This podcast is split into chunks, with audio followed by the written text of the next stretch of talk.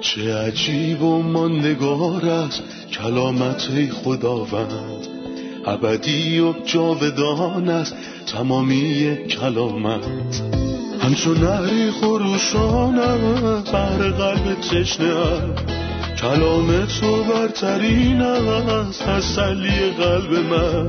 نوری بر پاهای من چراغ راه های من. کلام تو شفا بخشد درد و رنج و زخم من. نپویی این کلام ساکن شد در قلب من. تغییرم به آزادم ساد شبان نیکوی من. چه عجیب و نگار است کلامت خدا رد ابدی و جاودان است تمامی کلامت. سلام و درود به تک تک شما شنوندگان و همراهان گرامی در سراسر جهان. امروز باز هم با قسمتی تازه از سری برنامه های تعلیمی تمام کتاب در خدمتتون هستیم. در مطالعهمون به فصل پنج انجیل مرقس رسیدیم. لطفا کتاب مقدستون رو باز کنید و در کنار دوستان یا خانواده با ما همراه باشید تا با هم از کلام خداوند یاد بگیریم چون درک تعالیم تو ذهن آدمی را روشن می کند و ساده دلان را حکیم می گرداند. اگه اجازه بدید دوست دارم در ابتدای برنامه به مهمون عزیزمون خوش آمد بگم. درود بر شما بردر یوسف. خوش اومدین. خدا رو شکر که امروزم از شما میشنویم. سلام خواهر سنم عزیز. ممنونم. محبت دارید. برادر موضوعات اصلی فصل پنج چه چیزایی هستن؟ در این فصل مسیح سه معجزه فوقالعاده انجام داد. معجزه اول اخراج ارواح ناپاک از یه مرد دیوان است. دومی شفای زنیه که به مدت دوازده سال رنج می‌کشید و در آخر زنده کردن یه دختر که مسیح اونو از مردگان برخیزانید. یعنی پیروزی بر شیطان بر خونریزی و بر مرگ. آیات یک تا بیست از فصل پنج براتون می‌خونم. به این ترتیب عیسی و شاگردانش به طرف دیگر دریا به سرزمین جدریان رفتند. همی که عیسی قدم به خشکی گذاشت مردی که گرفتار روح پلید بود از گورستان بیرون آمده نزد او رفت. او در گورستان زندگی می کرد و هیچ کس نمی توانست او را حتی با زنجیر در بند نگه دارد.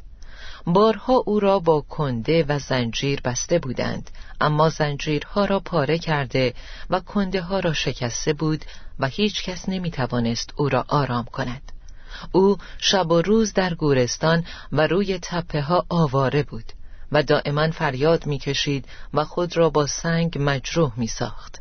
وقتی عیسی را از دور دید دوید و در برابر او سجده کرد و با صدای بلند فریاد زد ای عیسی پسر خدای متعال با من چه کار داری تو را به خدا مرا عذاب نده زیرا عیسی به او گفته بود ای روح پلید از این مرد بیرون بیا عیسی از او پرسید اسم تو چیست؟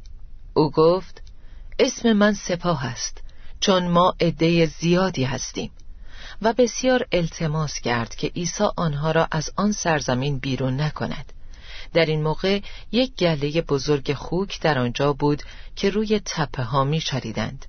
ارواح به او التماس کرده گفتند ما را به میان خوک ها بفرست تا به آنها وارد شویم. عیسی به آنها اجازه داد و ارواح پلید بیرون آمدند و در خوک ها وارد شدند و گلهی که تقریبا دو هزار خوک بود با سرعت از سراشیبی به طرف دریا دویدند و در دریا غرق شدند. خوکبانان فرار کردند و این خبر را در شهر و حومه های اطراف پخش کردند. مردم از شهر بیرون رفتند تا آنچه را که اتفاق افتاده بود ببینند. وقتی آنها نزد عیسی آمدند و آن دیوانه را که گرفتار گروهی از ارواح پلید بود دیدند که لباس پوشیده و با عقل سالم در آنجا نشسته است بسیار حراسان شدند. کسانی که شاهد ماجرا بودند آنچه را که برای مرد دیوانه و خوکها اتفاق افتاده بود برای مردم تعریف کردند. پس مردم از عیسی خواهش کردند از سرزمین آنها بیرون برود.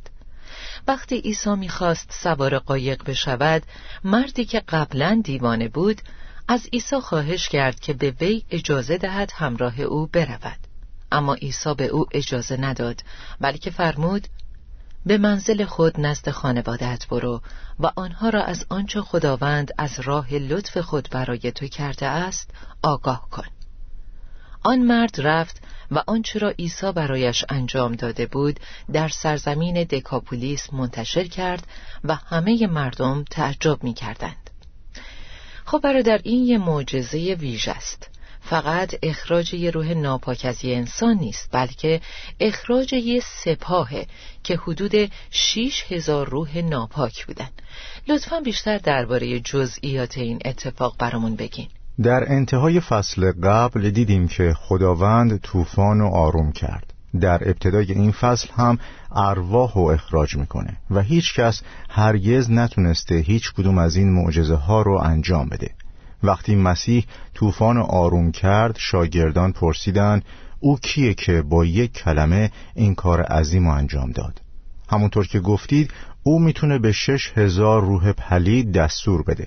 چون کلمه سپاه به آرایش ارتش رومی اشاره داره که تقریبا شامل یه تیپ یعنی شش هزار سربازه پس یه گروه کامل از ارواح شریر این مرد رو اسیر کرده بودند. فقط یک کلمه از مسیح کافی بود تا تمام ارواح پلید از اون مرد بیرون بیان و اونها خواهش کردند که وارد خوکها بشن و مسیح بهشون اجازه داد یعنی حتی بدون اجازه اون نمی‌تونستند کاری انجام بدن او کیست؟ فصل قبل با این سوال تموم شد در اینجا هم می‌تونیم این سوال رو تکرار کنیم او کیست؟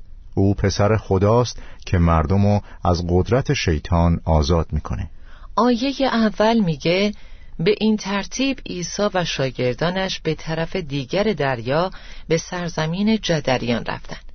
برادر در متو می‌خونیم جراسیان و در اینجا جدریان کدومش درسته؟ مخاطب متا یهودیا بودند در حالی که مرقس به رومیان نوشته پس متا به جزئیات بیشتری اشاره کرده چون یهودی ها از قبل این مکان رو میشناختند در حالی که مرقس به غیر یهودیانی می نوشته که این جزئیات رو نمی‌دونستند.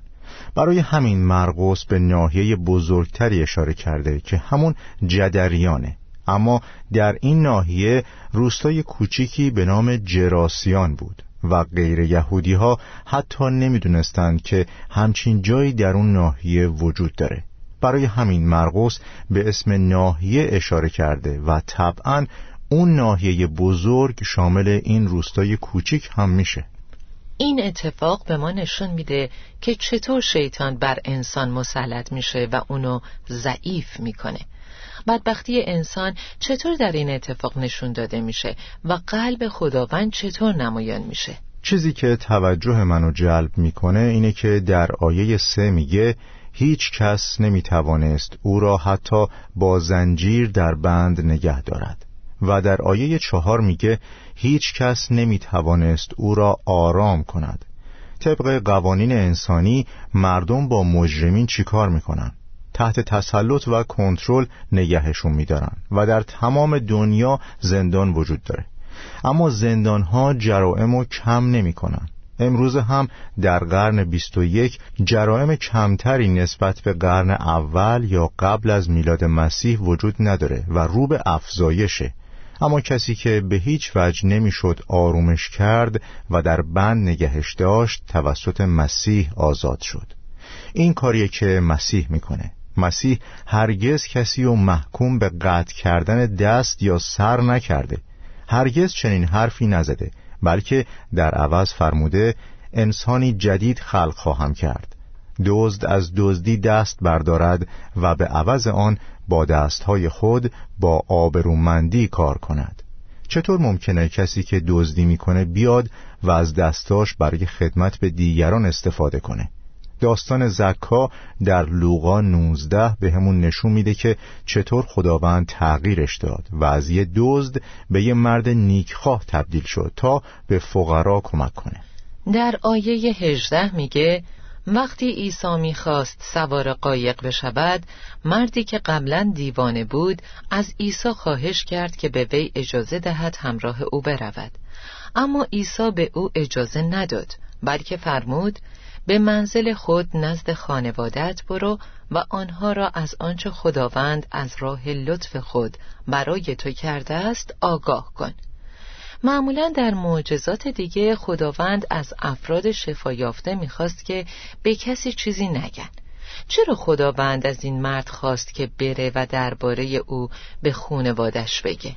در این معجزه سه درخواست وجود داره. اولین درخواست در آیه سیزده هست که ارواح ناپاک خواهش کردن از روستا خارج نشن و مسیح بهشون اجازه داد. درخواست دوم زمانیه که مردم روستا از او خواستن از سرزمینشون بیرون بره و مسیح هم رفت. درخواست سوم از طرف این مرده که می‌خواست با مسیح بره ولی مسیح اجازه نداد و فرمود نه.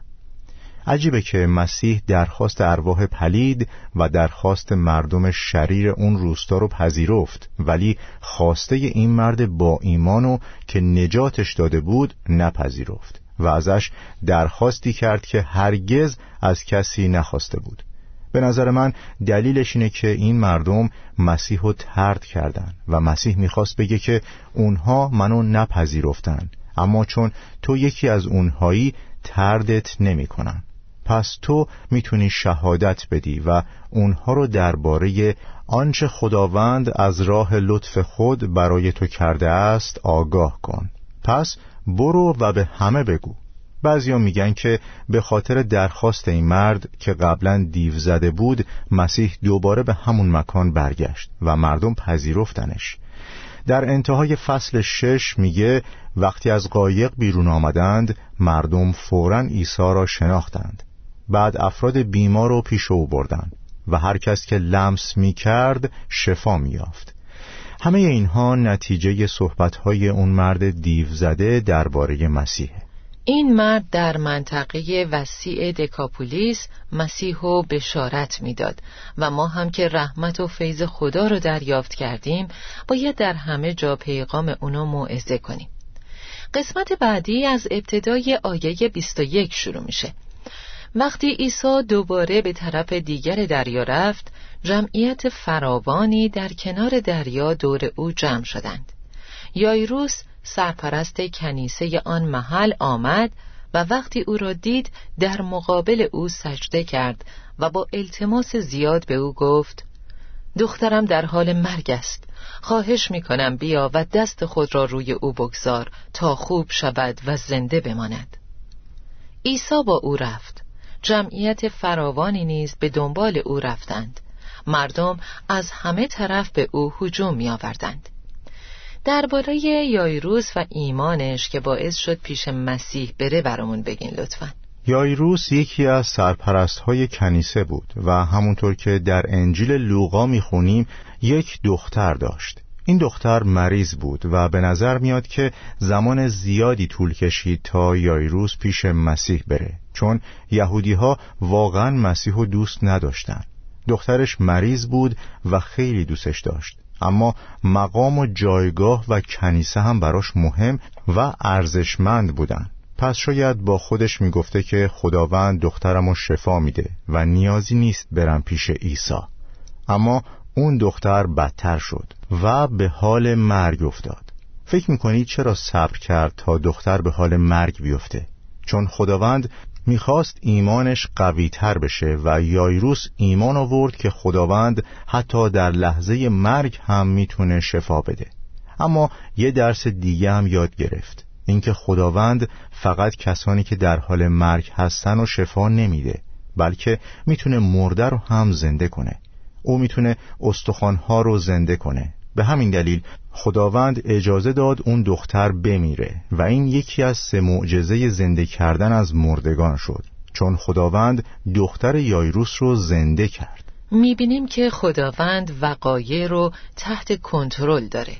یایروس خیلی دیر اومده بود و دختر در حال مرگ بود و از دید انسانی خداوند باید هرچه سریعتر کاری می‌کرد. اما چیزی در اون لحظه مداخله کرد و انگار باعث معطلی خداوند شد. از آیه 25 به بعد می‌خونم که درباره زنی که خونریزی داشت توضیح میده.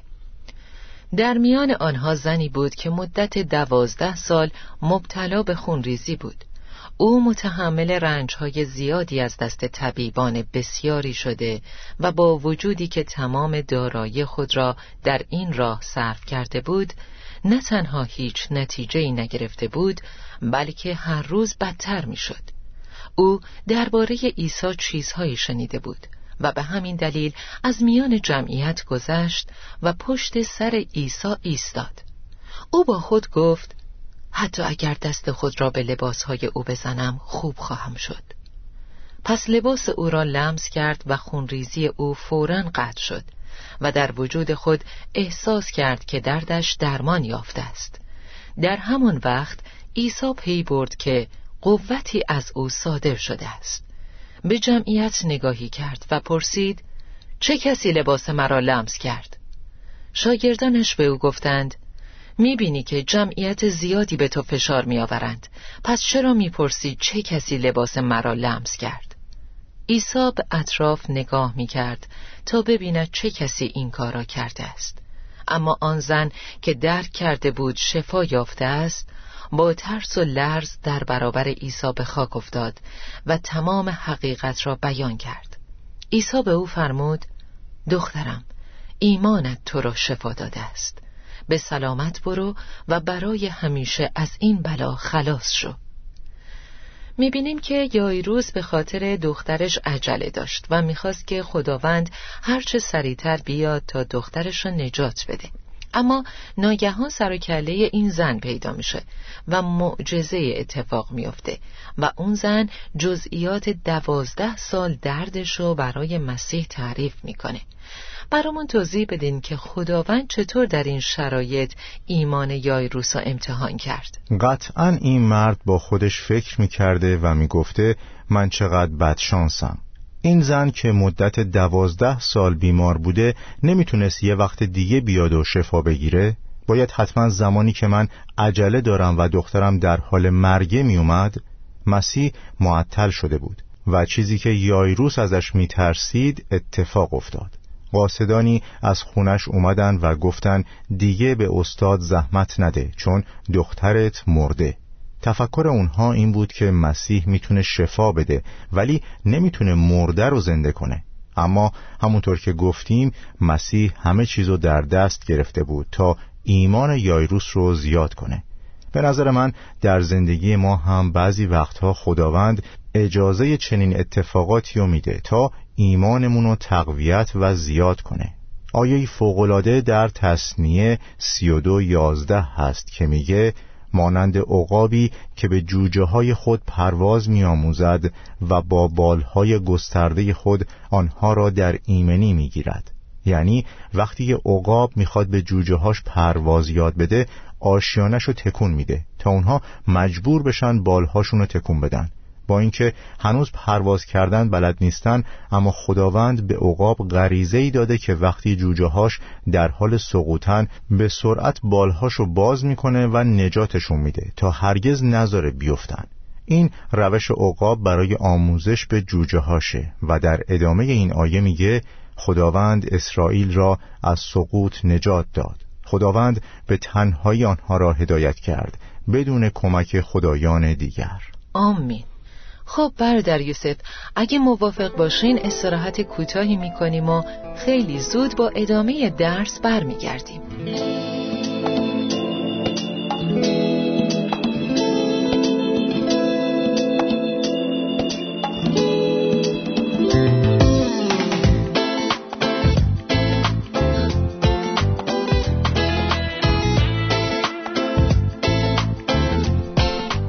در یوسف در آیه سی مسیح می‌پرسه چه کسی لباس مرا لمس کرد؟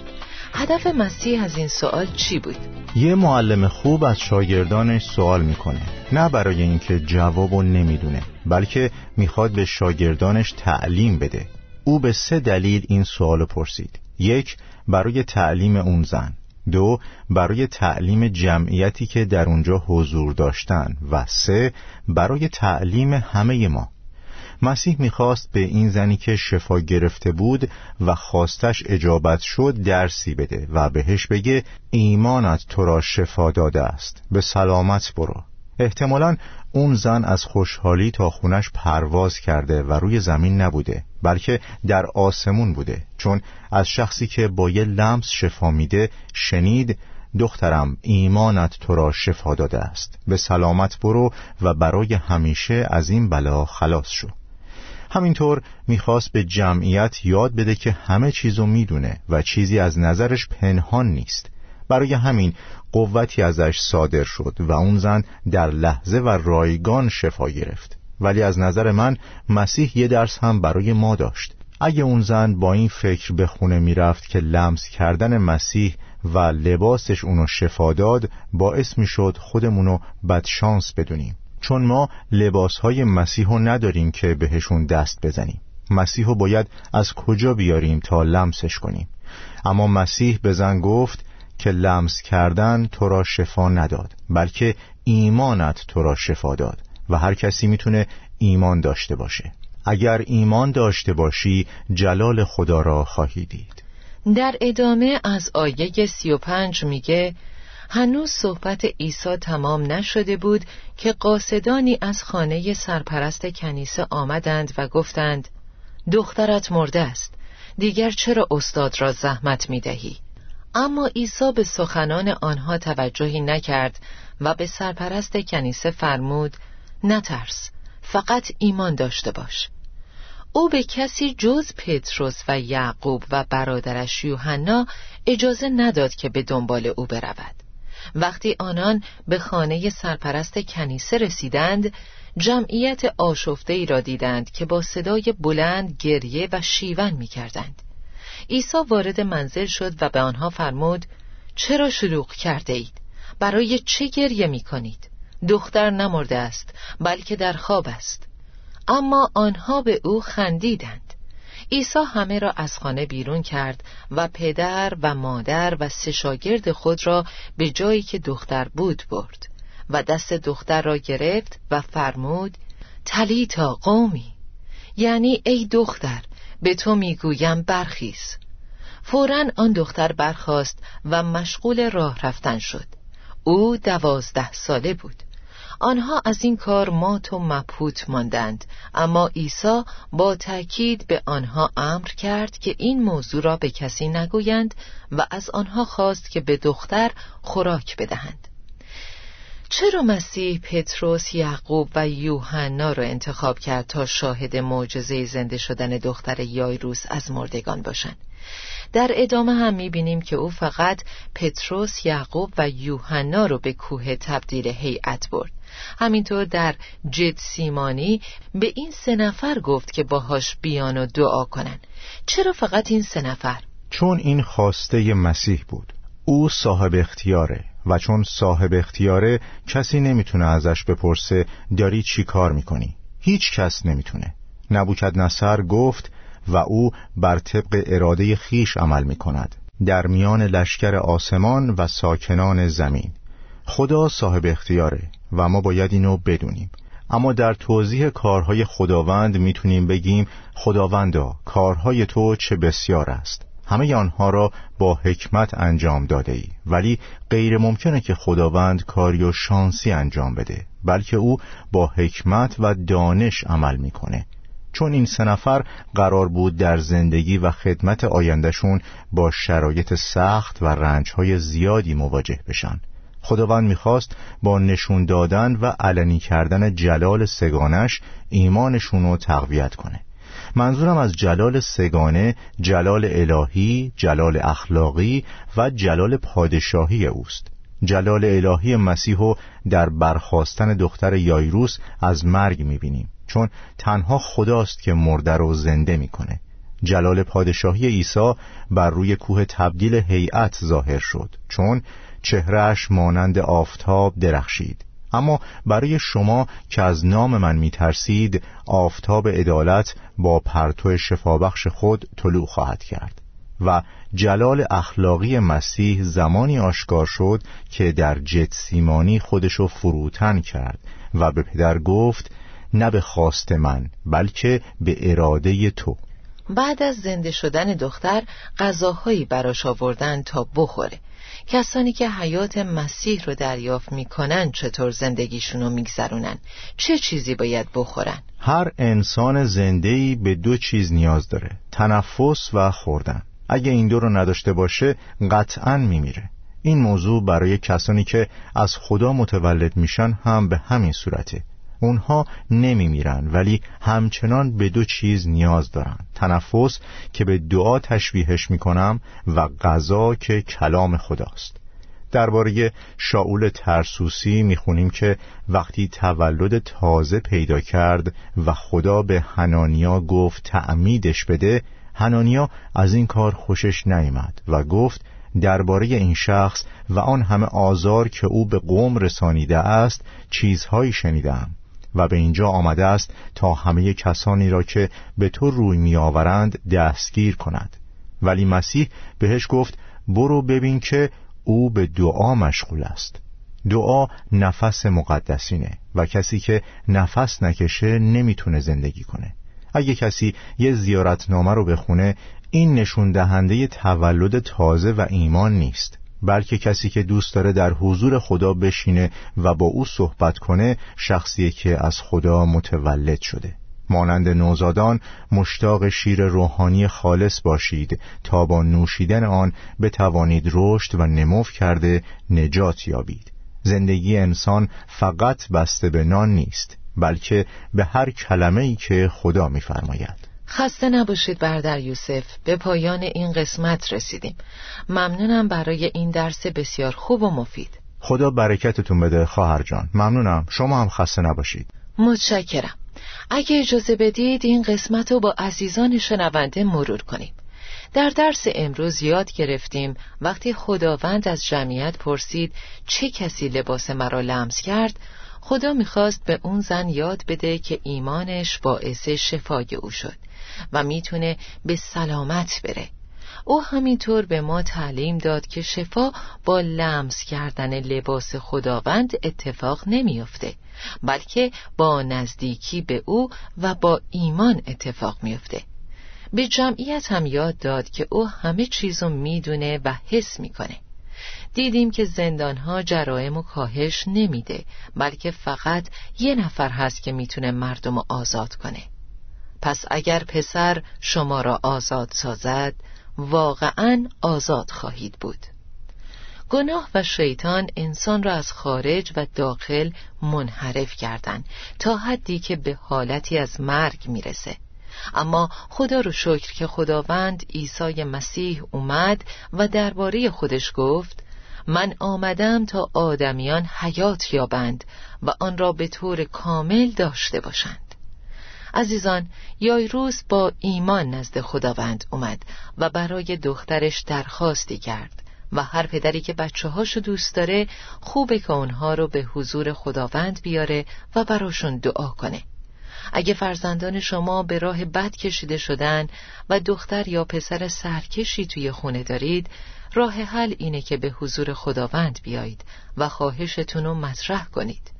تنها علاج سرکشی فقط رابطه با خداست. مسیح می‌تونه قلبهای والدین و همینطور فرزندان رو تغییر بده. مسیح می‌تونه تمام وضعیت رو تغییر بده. حتی اگه شرایطتون مثل این دختر باشه که مرده بود چون مسیح حیات میبخشه هرگز شکست نمی‌خورید.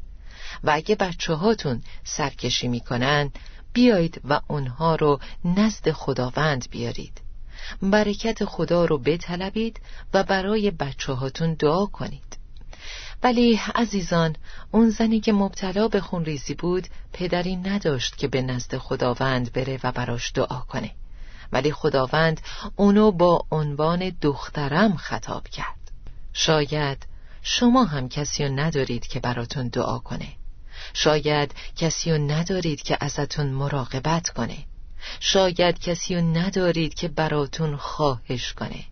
ولی خداوند شما رو حس می‌کنه و می‌فهمه و همه نیازهاتون رو می‌دونه و می‌خواد دستاشو براتون باز کنه. فقط اگه ایمان داشته باشید که او تواناست. به خداوند بگید که من کسی رو ندارم تا ازم مراقبت کنه. ولی در این برنامه شنیدم که تو به همه نزدیکی و به منم نزدیک هستی. این خونریزی زندگی منو خراب و نابود کرده و من فقط می‌تونم با لمس تو درمان بشم. من محتاج لمس روح و لمس دستان تو هستم. تا درسی دیگه خدا نگهدارتون. چه عجیب و ماندگار است کلامت خداوند. ابدی و جاودان است تمامی کلامت. همچون نهری خروشان بر قلب تشنه کلام تو برترین است تسلی قلب من. نوری بر پاهای من چراغ راه های من. کلام تو شفا بخشد درد و رنج و زخم من. نپوری این کلام ساکن شد در قلب من. تغییرم ده آزادم ساد شبان نیکوی من. چه عجیب و ما نگارت کلامت خداوند ابدی و جاودانت تمامی کلامت